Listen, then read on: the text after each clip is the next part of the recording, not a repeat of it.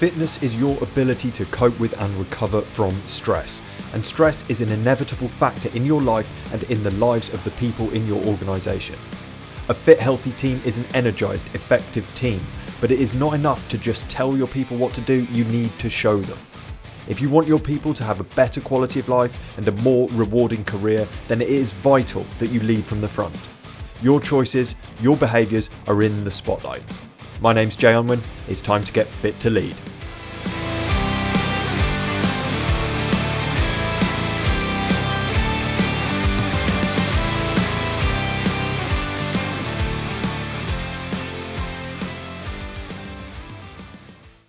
Welcome back to Fit to Lead with me, Jay Unwin. Today, my guest is mental health consultant, TEDx speaker, and the CEO of PVL, Petra Velzeboer. And we chat about companies, cults, communities, and why loneliness is like being punched in the face, scientifically speaking. Don't forget that on the first Wednesday of every month at 11 a.m. UK time, I run a free webinar called Level Up Your People. If you're interested in coming along, then you can head to fitbodyfitmind.online/level up and get yourself registered. Hey Petra, how are you doing? I'm doing really good. Thank you so much for having me. It is an absolute pleasure to have you here, and even more thanks than normal are in order because you jumped on this at such short notice. Well, it's called resilience is what that is, and just being adaptable. One of my team actually forwarded your request from LinkedIn and just said, this might be good. And so I just went, all right, I'll trust you. Let's do it. Well, hopefully. So I'm coming in blind. Yeah, well, that's it. I mean, most of the time when I record a podcast, I've at least had one conversation with the person before we record the podcast. And in this instance, that hasn't happened. And so this could be either a tremendous success or an absolute car crash. So we'll have to wait and see. Prepare to be surprised. There we go. So I'm going to start with the question that I ask everyone to start with, and that is, what does fitness mean to you? For me, it's probably going to sound crazy to say fitness is happiness because that doesn't make scientific sense, but it does just make me think of joy. It makes me think of connection. It makes me think of healthy body, healthy mind. So basically working at my optimum performance in different ways. That's awesome. And like I for those of you, I know you probably saw me on the screen looking very excited about your answer then. Anyone listening to this obviously won't have had the joy of my facial expressions then. But when you said that, you know, when you made that comparison with happiness, that got me excited because it is so interesting to kind of draw these parallels because fitness has this certain reputation, like the word conjures up certain images. And I'm always talking about the way we've been conditioned to think about fitness, the way that we see the word fitness next to certain images. And then we associate those images, things like, you know, the gym and six packs and, you know, going running a marathon and just very obvious stuff. And the fact that you've drawn a parallel there with happiness is fascinating to me. And you mentioned the word resilience, you know, in the intro just then. And that ties in with it as well, because for me, it's very much about your ability to cope with and recover from stress. That's something that I'm always talking about. People who've listened to this before or have heard me kind of harp on about it enough. And that's kind of what resilience is in a lot of ways as well. And I feel, at least in my experience and the conversations I've had over the years, that is a primary part of happiness, at least that kind of long-term contented happiness, not joy, not pleasure, but that contentment and fulfillment is being able to cope with the demands of everyday life, right? I would say so. I think it's how our bodies were meant to be, and it's individual, right? So for somebody, it might be walking in hills or some kind of way of movement within their body. For me, I can probably track stages in my life. And I have experienced depression, suicidal ideation, alcohol addiction, like the full spectrum is in my story. And I can really see the times in my life when I was the most content and happy and fulfilled, even when I was physically fitter, when I was investing in both my body and my mind in some way. So that's how I would connect it. Yeah, absolutely. I think it's something which we tend to separate out. And obviously I know that you do a lot of work with mental health in particular. And it's something that we often separate out, and you've got mental health almost separate to physical health. Yeah, and it doesn't make a lot of sense really when you really drill down.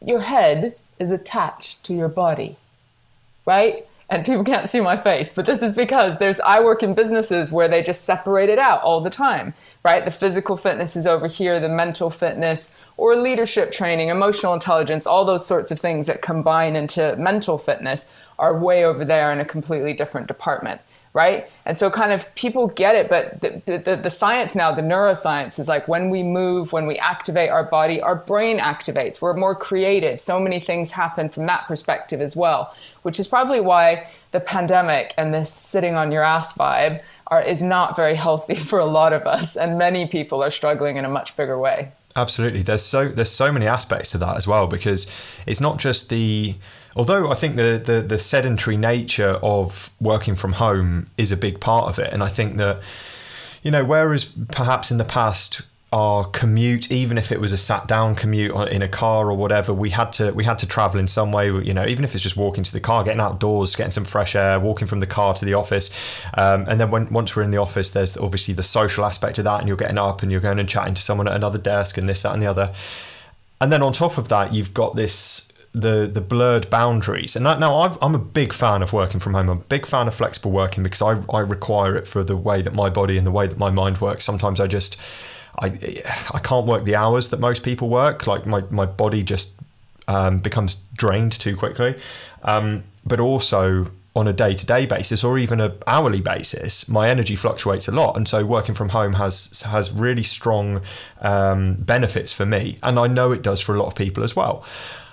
But you have to have such strong boundaries, don't you? You have to put them in place because they're no longer put there for you. Like, these are the hours you work.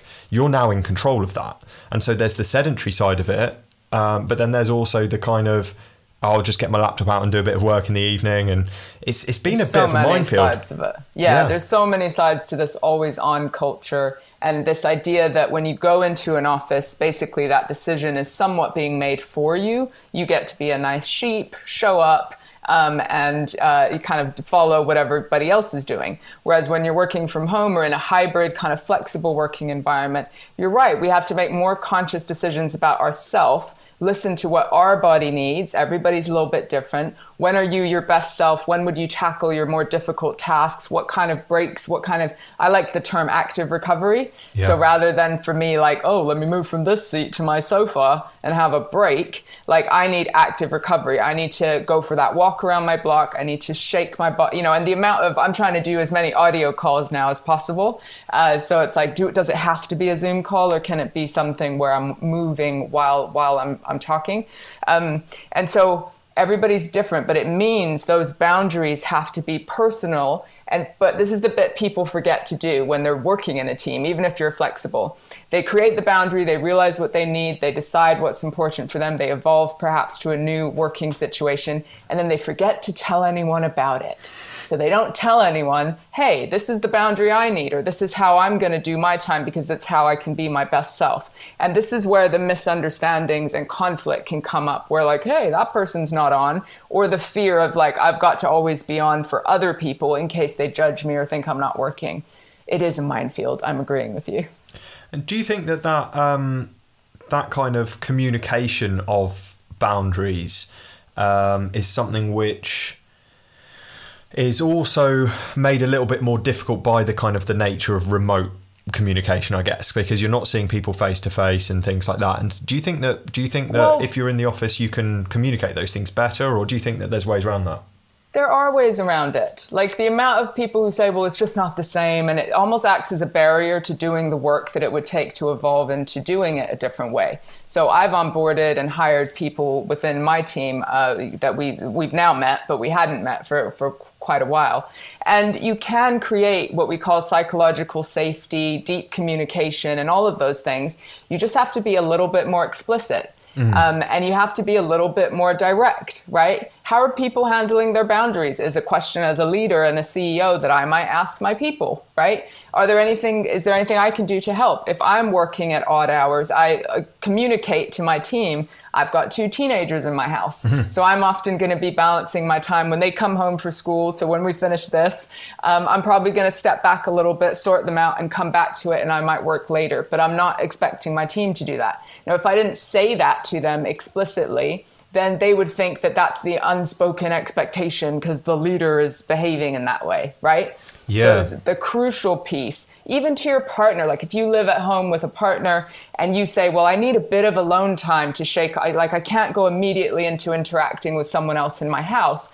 If you just disappear, that person might feel resentful. Perhaps they thought you'd spend time together immediately, right? So it's really that it takes a bit of vulnerability and bravery to kind of say, hey, to be honest, I need 30 minutes or an hour to just do me and go outside or whatever it might be. And then let's circle back and spend time together.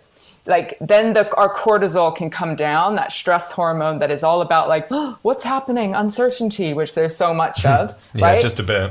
Manage expectations is what it is. Do you think that there is more shift? I mean, you mentioned vulnerability, for example, there, which is like it's becoming a bit of a buzzword, but I still think it's not quite got the kind of the meaningless cliche level that something like authenticity has. Yeah. Doing air quotes over here.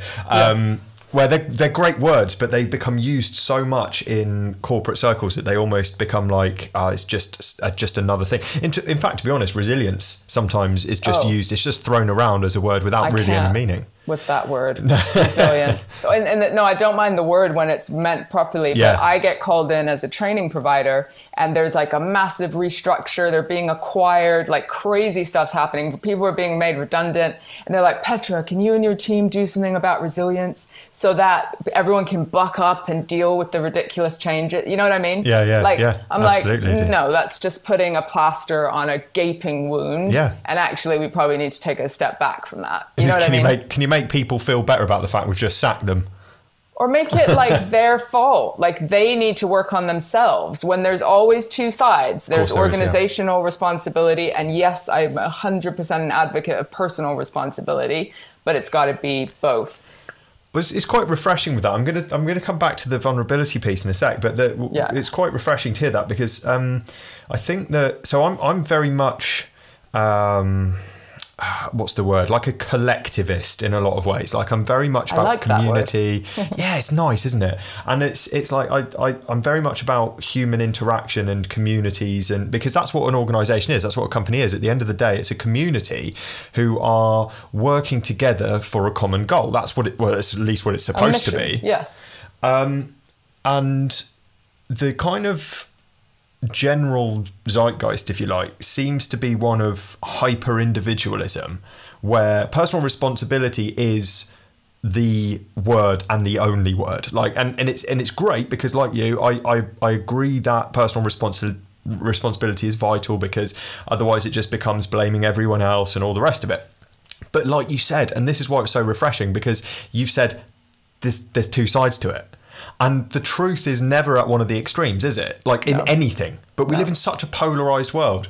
But what I wanted to say about vulnerability and to get your insight into was, because you work with a lot of leaders and a lot of companies, do you find that there's a bit more of a shift towards people in positions of leadership showing their vulnerability a little bit more these days than perhaps in the past? Or do you find that that's still...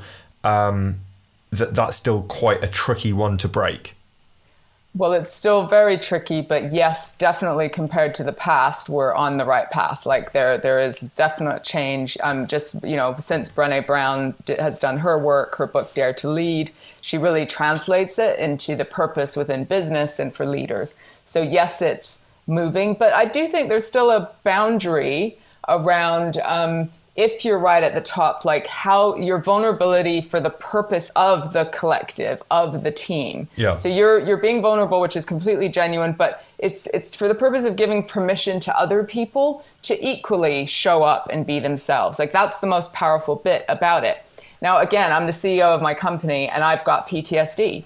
So I remember this sales meeting that we had once, and I was a bit of a bitch. Am I allowed to say that? Yeah, absolutely. Yeah.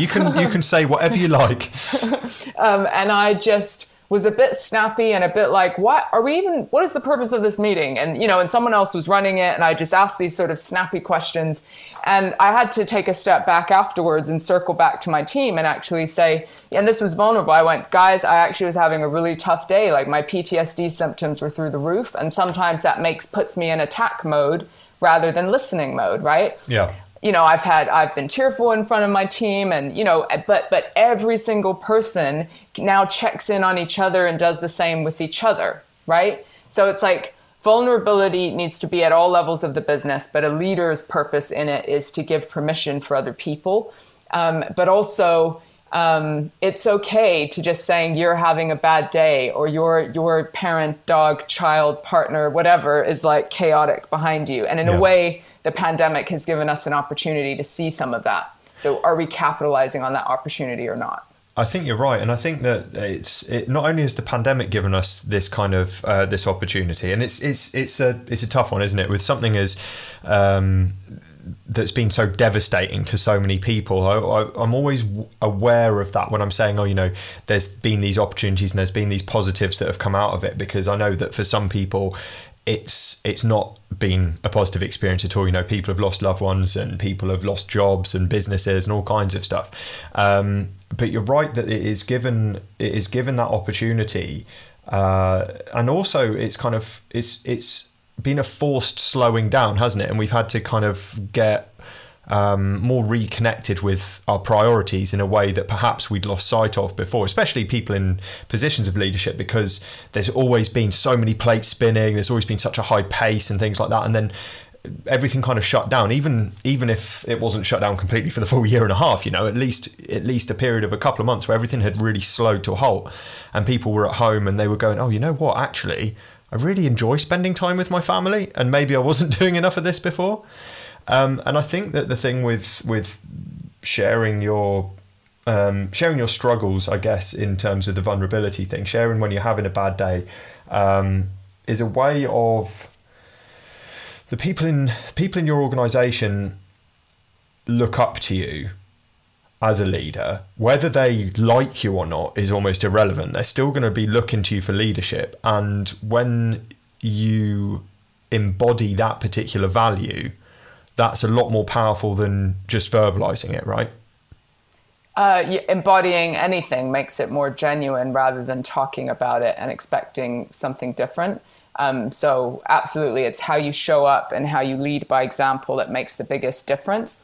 Yes, there's time. There's been a real opportunity for reflection. Different industries have been different. I mean, the boundaries thing, I see many companies, because of different time zones, working longer hours. So that commute time is now just work time. And right, it's just actually extending much longer in that way. But with, even like you said, you want to be respectful for people who this has been a really shit time for, right? Yep. And so do I. And even those extreme situations, if you allow some perspective and some shift, there's an opportunity.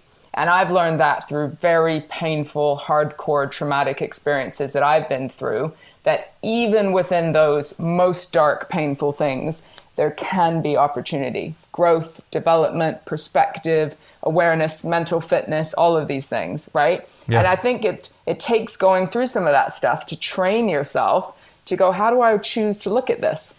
Am I going to be swept up in the media frenzy of what it is, or am I going to reflect in a different way?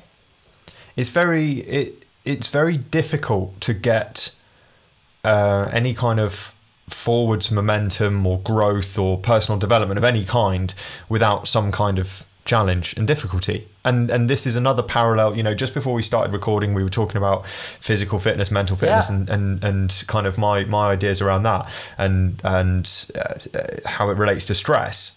When I talk about stress, I talk about it from an external perspective, like the stress is the load, it's the pressure, it's not the feeling. The feeling is, often we talk about stress, and when I talk about it as a feeling, I try and talk about it in terms of something a bit more specific, like overwhelm, for example, because stress, I think, has come to mean so many different things to people. Some stress is good, but it can be good, right? Absolutely, of course it can. Push you to your limits and all of that, but it's that negative, toxic stress, I guess, over too much time. That's it. It's the chronic stress which just doesn't go away, and there's no respite. You talked about active recovery, and you know, you need to have that recovery. And it's interesting that you mentioned that, because it's something that I'm always kind of trying to harp on about to other people as well, which is that if you want to have a break from mental and emotional stress, a bit of physical stress is usually a pretty good way of having a break from that.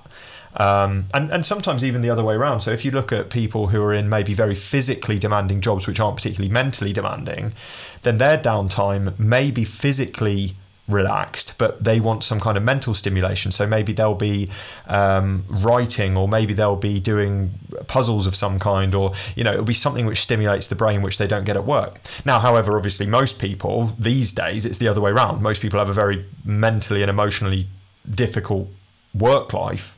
And then when they are trying to rest and recover from that, they do kind of the thing that you suggested, where they, or rather that you suggested they don't do, which is that they sit on the sofa and they try and relax because they feel so tired.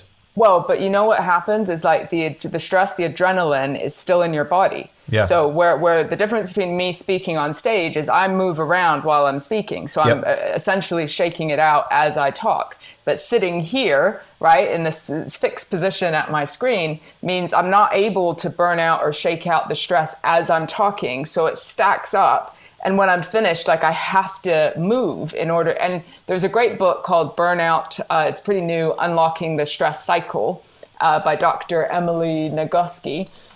You can see Brené Brown's interviewed them. They're out on YouTube in different ways. But there's a whole host of ways that you can release stress. One of them, of course, is movement. And that's the science. And some other ones, just for fun trivia, are the 20-second hug. So if you're with a consenting human, 20-second hug, and the 6-second kiss. So if you're like with somebody, like, that's actually the amount of time it takes to go, oh. Yeah, it's like a magic spot, isn't there? And this is it's fascinating to me, because it sounds like someone has lumped an arbitrary number of seconds onto something to make it sound sciencey.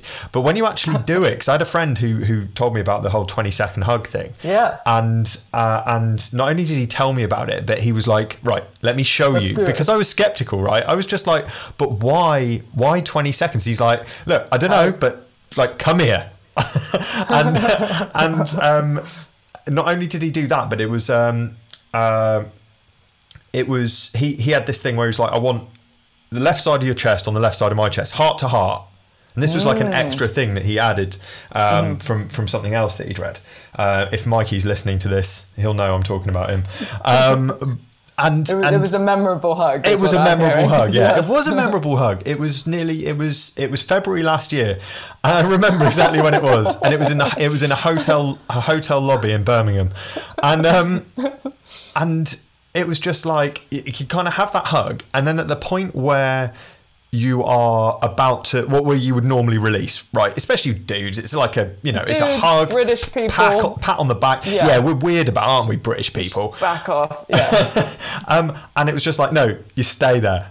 And then you stay there a little bit more. And then you just kind of, it's almost like you melt, isn't it? Like, just the stress drains out of your shoulders. It really does. Yeah, it's phenomenal stuff. And this is something which I think, you know, we're talking about working from home. We're talking about kind of certain barriers to things. And again, not everyone's a hugger. Like, I get that. Not everyone likes that physical touch. There's lots of routes to complete your stress cycle. Of course there are. But in terms of human connection and physical tactile, you know, connection with other human beings is something that we've been starved of for over a year and a half in a lot of ways.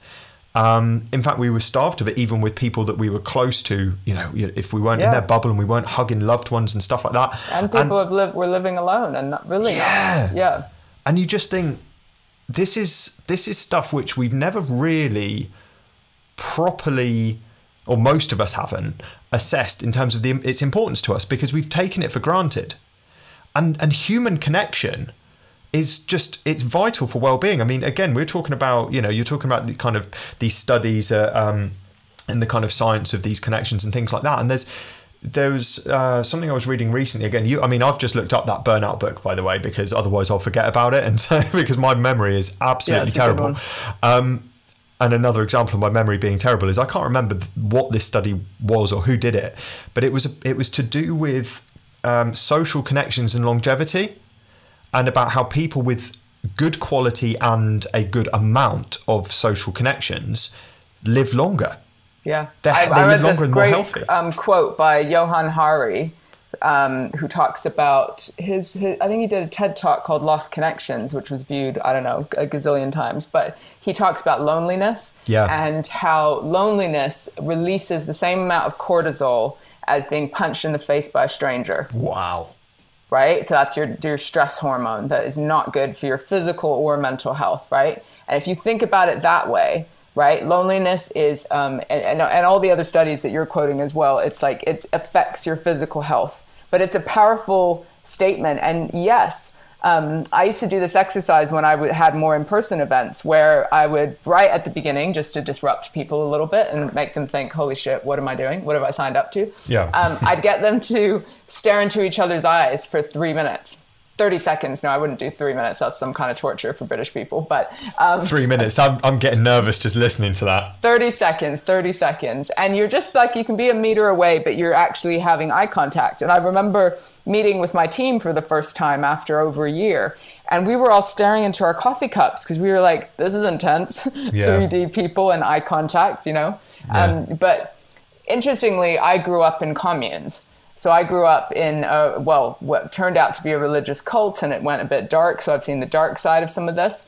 But the commune, like the ideology of like that, the village raising the children and connect, like all supporting each other to live life, right? There's something to it, which is, you know, we're now, especially in cities, we're more isolated, we're more individualistic, and mental health issues are on the rise. Like, Can we put two and two together? You know what I mean? Yeah, absolutely.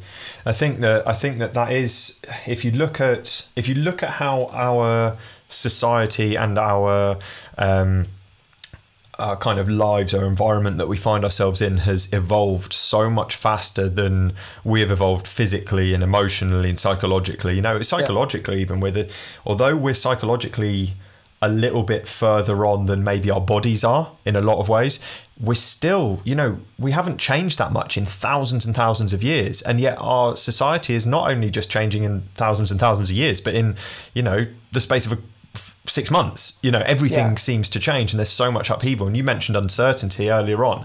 Uncertainty is, from my perspective, the biggest, well, one of, if not the biggest causes of kind of anxiety and overwhelm, because we like to know what's going to happen, at least a little bit, because then we can plan for it and we feel safe. And that's the thing about boundaries again, they make us feel safe. It's like when you've got kids, isn't it? If you give them boundaries and they've got certain rules which they know to operate within, they feel safer than having no rules at all. Yeah. And there's so much chaos and we're so much more disconnected that we don't really know where to turn for that support. Whereas before we had these groups, we had these communities, these extended families and these villages, which offered that support. And as we're talking about this, it almost feels like if a company or other organization is built on foundations and values which are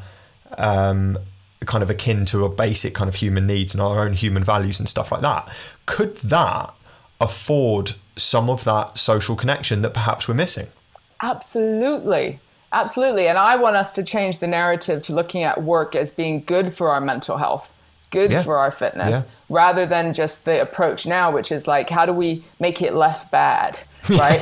You've got to show up anyway, but let's make us not kill ourselves. Yeah. And I'm like, but what if you spend the majority of your hours in work these days in some form or another? What if it was good for your mental health? What if it replicated the connection in the community? And I've seen many kind of younger organizations do, you know, why do they do, you know, ping pong tables and you know, rest zones and all of these things? It's so that you can connect and be social with the people, your family in the workplace. Yeah.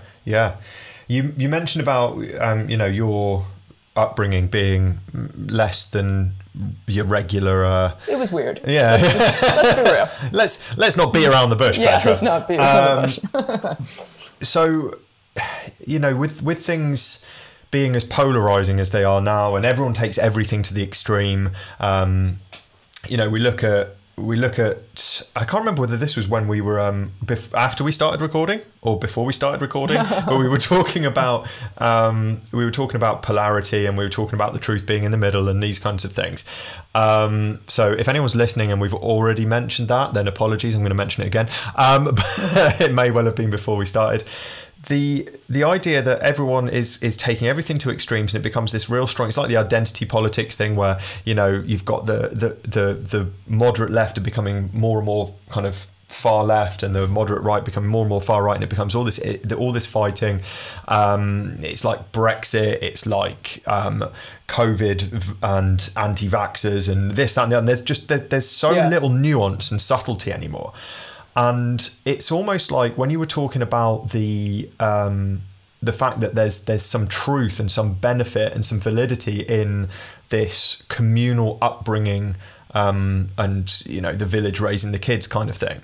Would you say that the kind of your experience of that growing up was just that taken to the extreme with a kind of removal of other things which tempered that?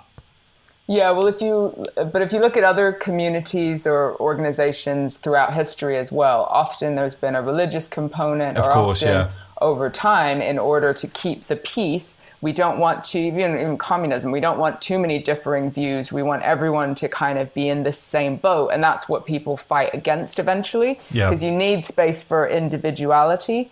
And so certainly there were benefits. Like, I'm one of 5 siblings. I actually have 6 half siblings as well. I'm the only blonde one. We're a blended family. So my dad's black, my mom's white. We grew up with all these people, right? So you saw lots of cultures. We grew up in lots of countries. So there was a real education of humans, of people. But it always happens when you get the teenagers, or when you get the ones who want to shake it up and move things along in some way. Right at the top, people get afraid that their community will shift. So rather than evolve, which is what we should do, listen to the new ones and evolve our thinking, you start getting more aggressive in holding on to what there is. It's all fear-based. It's all fear-based. And if you think of the polarization, it's tribalism in a way, because it's people want to belong, and the more it's survival. If I'm part of a tribe, I will survive. If I am alone or ostracized from my community, I will die, is the primal kind of experience, right? And so, I mean, I rarely listen to the news. I rarely listen to polarizing views, because I protect my mind so that I can create my own conscious thinking, deciding what I'm going to read and listen to. And I guess because I grew up in a cult, any kind of view that is, this is the truth, I'm like, well, I'm sure there's a range in between, right? So I just have the ability to always look at the thousands of ranges in between. It's just a matter of perspective. Reduce the fear and look a bit more openly. And the problem is with the sheep mentality out of fear for safety, right? Yeah. And it's like, we've got to bring our cortisol down into what we call the social engagement level through meditation, through movement, through all of those things, which we can take personal responsibility for, to allow us to get out of that us and them conflict zone and into a collaborative, hey, what's the opportunity here? How do we as a people, as a society, evolve? Use this as an opportunity to evolve rather than fight against each other. That was a bit of a monologue, but there you go. I enjoyed it. Do you think that there's some of what you experienced there with... the teenagers in this cult kind of getting to that rebellious stage, having their own ideas, and the powers that be at the top, the elders, if you like, being afraid of that. Do you find that gets mirrored, maybe not in as necessarily an extreme or overt way as perhaps we would see in a cult within a company? Whereby you have these kind of fresh ideas coming through, and then you've got the old guard who are going, whoa, this is way outside my comfort zone. This is something I don't understand. And so so the adoption of new ideas is stunted because of that fear. Yeah, and I'm going to pull rank and actually limit this so that we can, with the logical reasoning that we're just maintaining our success or whatever bullshit people want to talk about. Yeah. But yes, I think it very much does mirror it. You see it in families. Every generation of teenager is the rebellious one and pushes the boundaries. And you see it with companies that become static. If you think of the Kodak example, right? the biggest company that would probably be there forever and ever and ever, they disappeared. And they didn't evolve what they were doing and notice the times that we were in, right? And there's countless other companies that have that example. Yep. And so now more than ever... HMV was another one, wasn't it? Yeah. So it's like innovation is key, but we need to create space to listen. And of course, it's a balance between the wisdom of experience, which is to tick along some of what's working, while listening and being open to innovation. What's going to happen is you're going to retain your talent. You know, because you've given them space and empowered them to build and move things along. And that's what we see in the mental health space as well, is the younger generation, they want a focus on well-being, fitness, mental fitness, achieving your potential, these sorts of things. And hey, the reason why I run my own business is because I would be brought in to innovate. And after a little, it used to be 3 years, then it was 2, then it was 1. They'd go innovate and then they'd be like, let's just cap that, please. Like, we've had enough innovation. This is, be careful what you wish for. We'd like you to innovate within these very strict, rigid guidelines. Yes. Parameters of what we've always done. And so I got sick of it and thought, well, fuck it, I'm going to build my own thing. Yeah. And it's tough because I'm trying to do the thing that I teach others, which is lead by example, create a culture that does what it says, right? And that's harder. It's easier said than done. But that's the journey that we're on, and it's an exciting one. I don't think we're ever going to get it right. I think that's the thing, isn't it? Is once you're in that position of leadership, you've got to be willing. And again, it ties back to the vulnerability thing. Vulnerability doesn't mean oversharing about all your fears and all of everything and every single emotion that you have throughout an entire day. But if you can be like, one of the big kind of facets of vulnerability to me is about the acceptance of being imperfect and the acceptance of not having all the answers and not feeling like, because you're the CEO, for example, that you have to know all the answers. Because again, that's what stifles the creativity from other areas and things like that. And it comes back again to the polarity thing, because if you have got, if you do no innovation and you only do things the way that things have always been done in your company, which is more rife in older companies like Kodak, because they've been around for so long that they've become very entrenched.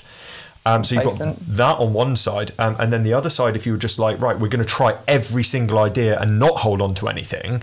Well, that's a fucking ridiculous thing to do as well. It's like, also, once again, the real truth is somewhere in the middle, and it will vary from organisation to organisation, because that sweet spot is going to vary on industry. It's going to vary on the people that you've got. But if you can take each idea, whether it's an old idea or a new idea, on merit and go rationally, is this something that we can run with or is it not, without it having to be lumped into one or the other category, then you're going to get, yes, of course, you're going to make mistakes and there's going to be things which don't go right, but you're also going to get that innovation that you need to become competitive or to remain competitive in a world and a marketplace that is changing faster than anything has ever changed in history.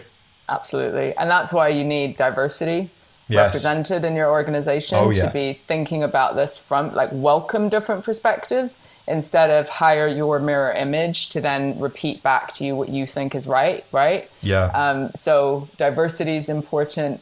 But also, like you say, it's calculated risk sometimes. So it's building the business based on what you know while creating space on the side for innovation and thinking ahead.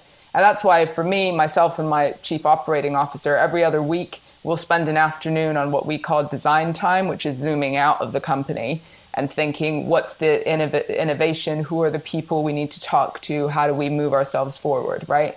But the bigger you get, I read this great book, I can't remember the title, about how corporates are like cults. Yeah. And what it talks about is the tipping point from the founder, the visionary, inspirational, cult leader vibe person who has the plan.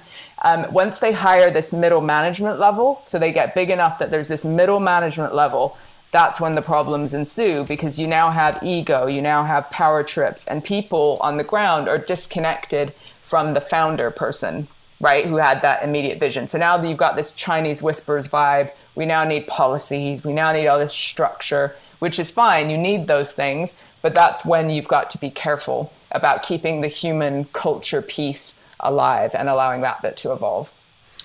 It is a really fascinating thing. Like, it's not something until chatting to you that I've really made this connection between a company either being cult-like or being community-like. And it's about that difference. That's like a knife edge to tread, isn't it? Where you're developing something which can be a community, but that's probably what the people in a cult think while they're doing it, isn't it? It's just it's a community. I belong to something. But that's how it starts. Yeah, exactly. Have you seen the movie The Beach? Yes, yeah. Not for a long time, but that's a great movie. Great movie. But it really highlights like how the idealistic utopia can turn dark because of fear of losing it or fear of it evolving. Yeah. And the thing with, you know, you were talking about, again, the parallel between cult leaders and kind of CEOs, for example, because of the very nature of the people who end up in CEO positions or other leadership positions or entrepreneurs, there's a certain level of kind of charisma and stuff, isn't there? And it is a bit Jim Jones, isn't it? You know, it's a bit like it could go that way. But that's it, isn't it? It's the similar kind of, because they have to have the level of charisma and the kind of personality that people want to follow, because that's how these things start. It's how they gain momentum. People want to go, oh, I buy into that mission. I love the sound of that. And it's almost like people externally to the company will have to buy into that as well, because that's more and more now people are spending their money with companies that embody the values they want, not just because they sell a product they want, but because they embody value. So, for example, when I look at companies to buy clothes from, for example, now I don't buy many clothes. I'm like a proper... most of my stuff's got holes in. I'm really, really lax with this stuff. I just really don't care. But when I do buy clothes, I either want to buy clothes from a charity shop, for example, or I buy clothes from a company which I feel are aligned with my ethics around things like circular fashion and sustainability and plastic waste and all of this stuff, right? And I think that happens more and more now, or at least my perception is that it happens more and more now than it ever has before. And so... not just the people within the company are buying into the vision and of the visionary, but the customers are now doing that. And this is like the kind of what Daniel Priestley wrote about in Key Person of Influence, that kind of personal brand, even if it's not like a deliberate personal brand in the sense of it, but it's still there, isn't it? And it's that characteristic, and you've got to be careful that doesn't run away with people. Well, it's the difference between like talking your values and living them. Yeah, because everyone's got those wonderful pictures on their walls and, you know, like, we believe this and we do this and we do that. And if you ask someone on the ground, hey, what are your values? I mean, I don't know. I show up and I clock in, I clock out, right? Yeah. So it hasn't trickled down enough. Right. And so, and the only way it trickles down is if your leaders are embodying it and actually living it and showing, demonstrating how the behaviors can highlight those values. You know, it's one of our values is bravery. So in our performance reviews, in our team meetings, we're like, how have you demonstrated bravery? And that could look like vulnerability. It could be being brave about your story. It could look like so many things, right? Yeah. So you've got to bring it to life, but also as those founder leaders, stay grounded, keep your ego in check. Don't believe the hype, because you could be here today and gone tomorrow. Yep. And ask your people. Like, I just did a 360 feedback from all of my team to just get real straight up about my leadership style and where I can improve. And we're going to have a session coming up where I'm going to openly chat about my learning points with my team. Right. And so not everyone's willing to do that. Right. Because I have to be like, hey, I agree with this one. I don't agree. Like what? And just listen. I just have to listen and be like, what are my blind spots? What am I getting wrong? And that's an element of that, of embodying that bravery, isn't it? In your own right, because you're saying, I know I'm going to hear some stuff which I don't like, and that's not easy for anyone to do. No one is completely immune to feeling. Terrifying. It is. And I want people to like me, like most people do. I love the way, because I'm one of those people that would always kind of. I have that kind of punk attitude in the past of going, I don't care what anyone thinks. And it's like, it's funny because the people who say that are always the people who care the most, aren't they? Oh, it's a lot of tosh. Yeah. but I do really like Brené Brown's thing, because, you know, my TEDx talk has just come out and I had the vulnerability hangover of like, holy shit, nobody's going to watch it and all of that sort of thing. But this idea that I take feedback from people who are in the arena. So if you're in the arena showing up and doing this yourself, I will respect and be open to your feedback. If you're what she calls a keyboard warrior, just dissing everyone but not showing up yourself, I'm not going to take it as seriously. So those are my choices in how I can manage it. It's the old Mark Manson, you've only got so many fucks to give and don't waste them on things which don't matter. But it's and you don't, it's not like not giving a fuck about anything, is it? It's just about the things which actually matter to you, and that's going to vary from person to person. It's really interesting kind of when we're talking about these kind of this embodiment of values and things like that, because in the more I kind of talk to people on the front line of certain companies and do a bit of digging into well-being provisions and things like that, and most of the well-being provisions seem to be kind of sticky plaster solutions where you go, all right, okay, we need to do a seminar for Mental Health Awareness Day, or we need to do this, we're going to do like a yoga taster session and all this stuff. Right now, I don't have any issue with those things because I think those things are great. I think it's important, and I love yoga, for example. But if you're not paying your staff well, if you're not looking after them and giving them a good environment that's, as you refer to, being psychologically safe for them, and obviously physically safe as well, if you're not providing these things, because it doesn't matter how much yoga you do, if you're worrying because you're on a 0 hours contract and you don't know how many hours you're going to get next week, it doesn't matter about that seminar. It is pointless. And so again, that's the difference between paying lip service to a certain value and actually embodying that certain value. Because if it's really important to you that your staff are well and therefore have the kind of a good quality of life outside work, but also they've got a good morale in work, they're productive, they're a good team member, and they're helping drive the mission forward of your particular company, then that relies on so many more real fundamental needs that those people have. And I think we forget that. I mean, you talked about diversity and inclusion. And if people don't feel included, if people don't feel valued, then all the other stuff doesn't matter. No, and it's you might have the best intention in the world by providing the yoga class. Yeah, absolutely. And again, there's nothing wrong with it. But are you actually talking to your people and collaborating with them about what they would find the most useful? Yeah. So rather than like, oh, over here, we're going to put this budget and decide these things, talk to your people, whether it's that anonymous survey, whether that's focus groups, discussions with them, depending on the size of your company, and actually start and be honest about what will work now, what won't, what your budget is like, so that people can go on a journey with you of creating a mentally healthy culture. And of course, there's 1,000 ways that we help people do that. Yeah, there you go, nice little plug. Shameless You've got to plug. Get it in. Got to get it in. That's why we're all here, right? We're all trying to make a difference and get our message out there. Absolutely. In fact, what we'll do on that note, because we're getting to the point now where we're going to have to wrap up anyway. But on that note, if there was someone listening to this who's in a position of leadership and they want to provide a psychologically safer space, they want to lead their company in a way which embodies those values that perhaps have got lost along the way, or they just want to make some kind of positive improvement to the way that they're doing things. Where would you suggest is a good place to start? I know this is a massively wide-ranging and vague question, but and then also the same question for someone who's an individual and wants to kind of improve their own well-being and their own kind of mental health and mental fitness, for example. So like a kind of a starting point, whether it is a practical tip or a kind of more of a thinking mindset type tip, whatever you think would be a good starting point for them, it'd be really, really interesting to know. Yeah, well, for a company, of course, there's lots of starting points, but I would say if you feel like you've done the initiatives but it hasn't really built any momentum, I would get your senior leadership team together and facilitate a conversation about their mental health, make it personal, and how they can lead by example. Of course, we help with strategy and a whole host of things to get that right. But I would get that group talking about it, because so often they outsource to HR to go do the well-being thing. I'm talking with my hands and gesticulating wildly now. But no one can see you. No, I know. I'm like, why am I doing this?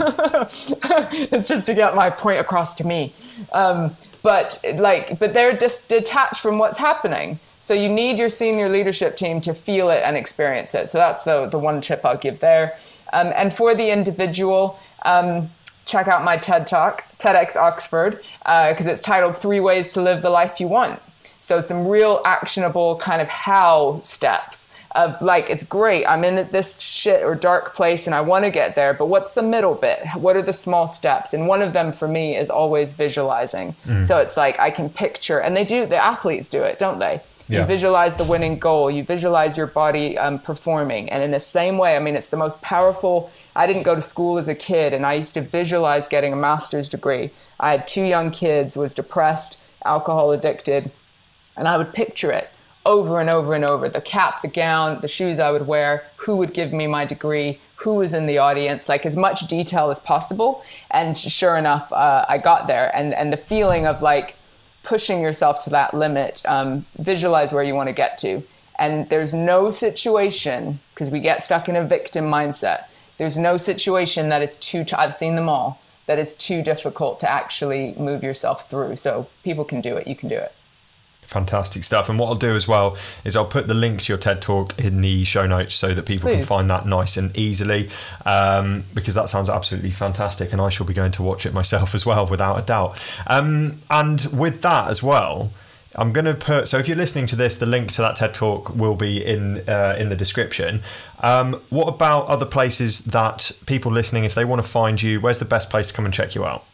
So LinkedIn is my happy place. That's where I put out lots of content around workplace well-being, leadership, that sort of thing. And our website's going through a rebrand. It's launching this week. So it's just my name, PetraBelsbore.com. You can find out everything that we're doing there as well. Fabulous. Well, I'll put links to your LinkedIn and to your website in the show notes as well then, so that people can find it nice and easily. Now, I believe that still, if you're listening to this on Spotify, Anchor, Google Podcasts, all of those should be clickable.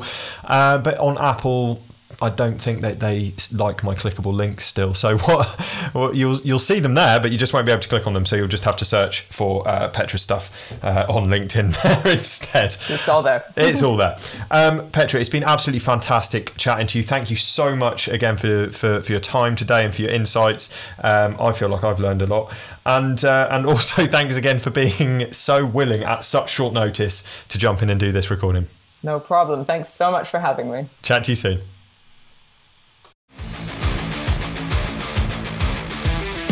Thank you for listening to Fit to Lead with me, Jay Unwin. If you're not already connected with me on LinkedIn, come and find me using the link in the podcast description and say hello. If you want me to help you improve the fitness and well-being of your team and of yourself, let's set up a call. Until next time, stay fit, stay well, and keep leading from the front.